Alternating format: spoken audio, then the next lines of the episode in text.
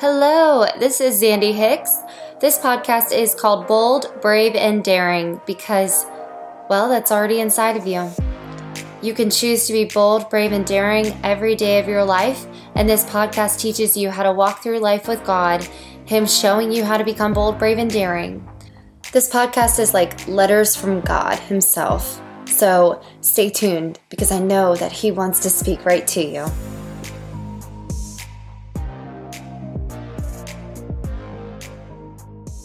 Well, hey guys, Happy New Year. I am very excited for this new year, 2022. It's crazy. We have made it through the last two years of chaos. So I am praying that this year is just such a beautiful year, no matter what we walk through and what's to come. God is with us, and He is always in charge, no matter what has been going on.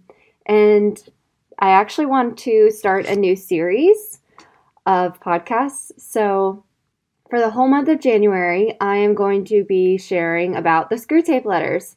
And I have, you know, talked about this book before in some of my podcast episodes, but I I just I love learning about God and spiritual warfare, and I hope that you do too. So I just wanted to open that up. And you know, this book is by C.S. Lewis, which, if you've never read any of C.S. Lewis's books, I mean, he wrote The Chronicles of Narnia and a lot of other books like Mere Christianity, The Four Loves. There's a lot of books, but The Screwtape Letters is about an older mentor demon mentoring a younger demon, the mentee. And I know it sounds super weird and a little crazy. And I actually got this idea because I was, you know, I was scared of this book for years. Like I owned it, but I was like, I'm never going to read that because that's just, that's too deep. And a year ago, about a year ago, I was listening on YouTube to Brooke Ligertwood, which she's the lead singer for Hillsong in Australia. And she was reading one of the letters about the church, which I'm going to talk about because it's letter two in the next episode of the podcast. So I heard her talking about it and she read the whole chapter. And each chapter is only like two or three pages. But I was totally mind blown just by her reading it. And I was like, okay, this is definitely something I want to read. And so I read it last November. And once I knew the truth, I was free and not afraid anymore of this book. And I want that for you too. I want for you to know what's God and what's the enemy and how to be free to live bold, brave, and daring. And I mean, you have to read each chapter two to three times to understand just because it, you know, it's so old. It's from 1942. So it seems like it would be dated, but it's completely applicable to today's society. And the enemy hasn't changed his schemes in the past, you know, thousands of years that there have been. And this I got this idea about a month ago to do a series on this, and it's not to elevate the devil in any way, but to shed light into his schemes and to help you and me to set ourselves up well as we begin a new year. It's a new season of life, it's a new chapter. So, yeah. So, the Screwtape Letters is a series of letters, and like I said, it's an older demon mentoring a younger demon, and the older one's name is Screwtape and the younger one's name is Wormwood. So every letter starts out with Dear Wormwood and ends with Your affectionate uncle, Screwtape. So, just a preface on this book as well, God is referred to as the enemy, and the devil is referred to as the father. And we as humans were referred to as the patient or human vermin. And I'm sure there's more throughout the book, but we'll get there. So, Chapter 1, or Letter 1, it, be, it starts with Screwtape telling Wormwood not to try to argue with the patient, which is the human man, and don't argue with him about what is true or false, because arguments awaken the patient's reasoning. Keep his mind fixed on the ordinary, what's right in front of him. So I'm going to read part of this to you. Remember, he is not like you, a pure spirit, never having been a human Oh, that abdominal advantage of the enemies. Talking about God. You don't realize how enslaved they are to the pressure of the ordinary. I once had a patient, a sound atheist, who used to read in the British Museum. One day, as he sat reading, I saw a train of thought in his mind beginning to go the wrong way. The enemy, of course, God, was at his elbow in a moment. Before I knew where I was, I saw my 20 years' work beginning to totter. If I had lost my head and begun to attempt a defense by argument, I should have been undone. But I was not such a fool. I struck instantly at the part of the man which I had best under my control, and suggested that it was about time he had some lunch. The enemy presumably made the counter suggestion you know how one can never quite overhear what he says to them that this was more important than lunch. At least I think that must have been his line for when I said quite. And then I'm going to skip down a little bit. Once I had that thought in his mind, better come back after lunch and go into it with a fresh mind, he was already halfway to the door. Once he was in the street, the battle was won. I showed him a newsboy shouting the midday paper and a number 73 bus going past. And before he reached the bottom of the steps, I had got him into an, an unalterable conviction that whatever odd ideas might have come into a man's head when he was shut up alone with his books, a healthy dose of real life, by which he meant the bus and the newsboy, was enough to show him that all of that sort of thing just couldn't be true. He is now safe in our Father's house, aka the devil, and he's in hell. So that's how this first letter starts. So it starts with Screwtape telling Wormwood not to try and argue with this patient because that will lead to reason. And then he'll start thinking. They don't want to awaken the patient's reasoning. Keep his mind fixed on the ordinary what's right in front of him. So, Screwtape is talking about 20 years ago, he had a patient that he worked on, and this patient was an atheist, and he was starting to think that God might be real by reading. So, Screwtape gets him distracted by the thought of lunch. And it said, you know, the enemy, God, was right there at his elbow. He said something, but we couldn't quite hear him.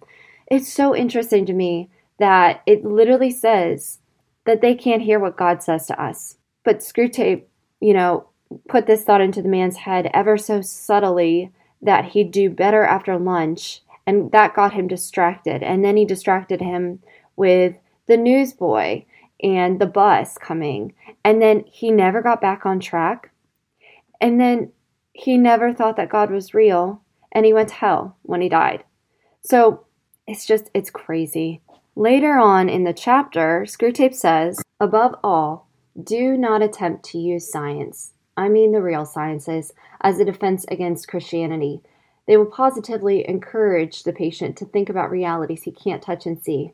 There have been sad cases among the modern physicists. If he must dabble in science, keep him on economics and sociology. Don't let him get away from that invaluable quote unquote real life but best of all is to let him read no science, but to give him a grand general idea that he knows it all and that everything he happens to have picked up in a casual talk and reading is the result of modern investigation. Do remember you are there to fuddle him. From the way some of you young fiends talk, anyone would suppose it's our job to teach. Your affectionate uncle, Screwtape. So, what that's saying is the enemy's job and the demon's job is to keep us not reasoning, not questioning, but sucked into the ordinary things, only having a general idea about things, but never deep diving into them. Their job is to keep us distracted, not reading, not learning, but just going through life until we enter eternity. Ugh, it just it blows my mind. I, I just I read it and I'm like, okay, I cannot let this happen.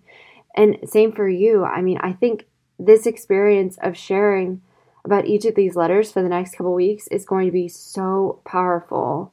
And just the preface of this first one is don't get distracted by the ordinary. Getting distracted from what's truly important, what the season is actually about, you know, it just it makes me think of like putting on the full armor of God and how it says like hold the shield of faith to stop the arrows of the devil and put on salvation as your helmet and take the sword of the spirit which is the word of God like that's all in Ephesians 6 at the end. He talks about the whole armor of God and how we have to put on all of these pieces so that we can withstand all the strategies of the devil.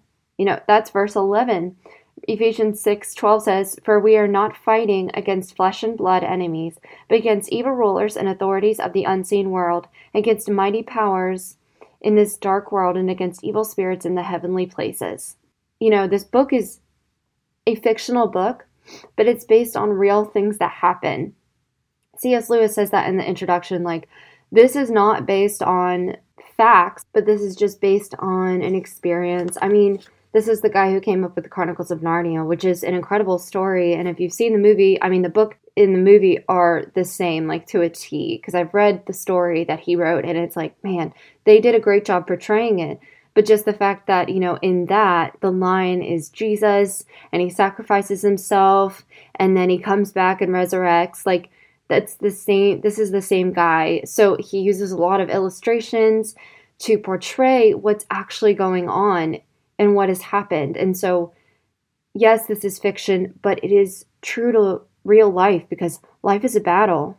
But Jesus won it 2,000 years ago when he died on the cross and then rose from the grave. And that power lives in you and I as a believer.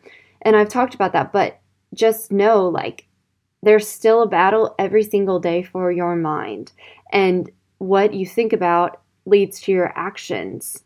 And so we are in charge of that and making sure that we're listening to the right thoughts and like what is truly our motives. So, I think this is going to be really fun and exciting, and I hope that you feel the same way. Let me know if you have any questions, and I really encourage you to get this book and read it.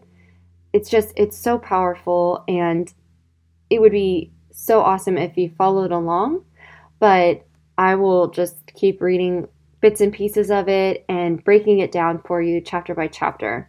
I hope you have a great week, and I will be doing chapter two, letter two tomorrow. Thank you for listening to my podcast today. Bold, Brave, and Daring is all about making you bold, brave, and daring. Like I say, because it's already inside of you, and God wants to show that to you. So if you have any questions, please DM me, message me. I would love to hear your questions or about what God has done in your life. So let me know, comments, and I love you, and I hope that you have a wonderful week.